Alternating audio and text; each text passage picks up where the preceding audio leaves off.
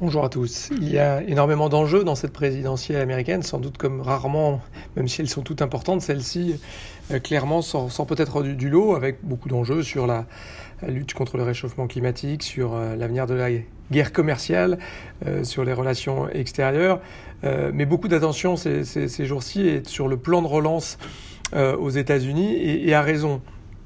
A raison pourquoi? Puisqu'on le sait, euh, sans ce plan de relance, probablement que l'économie américaine euh, risque de s'arrêter. Euh, depuis fin juillet, les ménages américains ne disposent plus du chèque qui était versé directement. On le sait, hein, les États-Unis ont décidé une approche un peu différente de l'Europe, qui est de défendre les, entreprises et les salariés via des mécanismes de chômage partiel qui permet aux, entreprises de garder leurs salariés. À l'opposé de ça, les États-Unis, eux, laissent quelque part le jeu du marché du travail fonctionner avec des, personnes qui perdent leur emploi, mais en revanche, on soutient non pas l'emploi, mais les revenus, et donc les ménages ont bénéficié euh, de...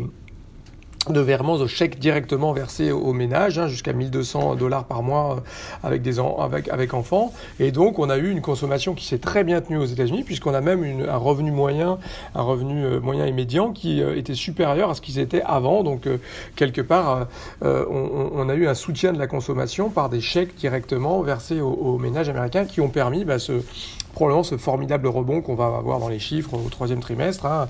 Après moins 31% au deuxième trimestre, l'économie américaine devrait fortement avoir rebondi au troisième trimestre. Mais là, la question, c'est le quatrième trimestre.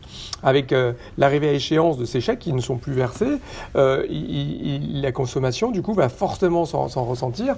Or, on sait qu'aux États-Unis, il y a un certain nombre de, euh,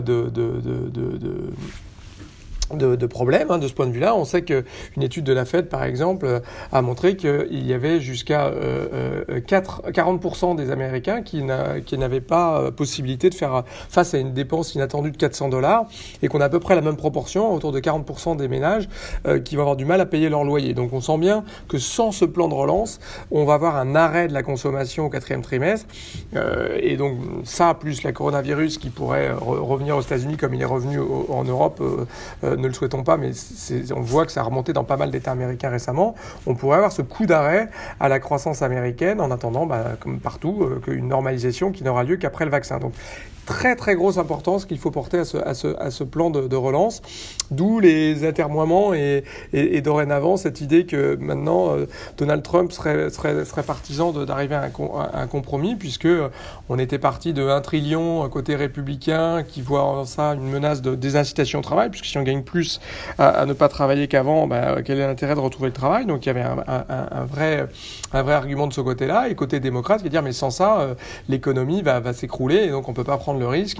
Euh, les, les, les, les, gens ont perdu leur emploi tant qu'il n'y a pas réouverture de l'économie totale, euh, avec des économies qui sont à 75% pour l'emploi euh, lié au service. Il n'y a, pas le choix, entre guillemets. Donc on avait ce compromis entre un trillion d'un côté, 2 trillions de l'autre, 2 trillions et demi. Là, on est dans un compromis, on est de la différence entre 1,8 trillion côté républicain et 2,2 trillions côté démocrate.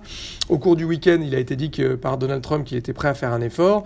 Et on a de l'autre côté démocrate, Nancy Pelosi, qui affirme qu'elle, elle est, euh, qu'il faut arriver à un accord avant demain soir, mardi soir, euh, pour euh, arriver à un, accord avant les élections.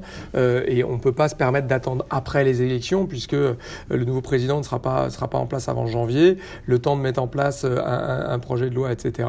On, on, aurait, avec le nouveau Congrès, pas de plan de relance avant le début du premier trimestre. Il serait trop tard. Hein, on aurait ce coup d'arrêt de l'économie américaine sans doute trop fort. Donc tout l'intérêt de ce débat-là, on voit que les marchés euh, bah, évolue beaucoup en fonction de ces, discussions-là, euh, beaucoup plus qu'en fonction du Brexit. Euh, bien évidemment, tout ça dans un environnement coronavirus, mais, on sent bien que c'est quelque chose absolument central et à raison.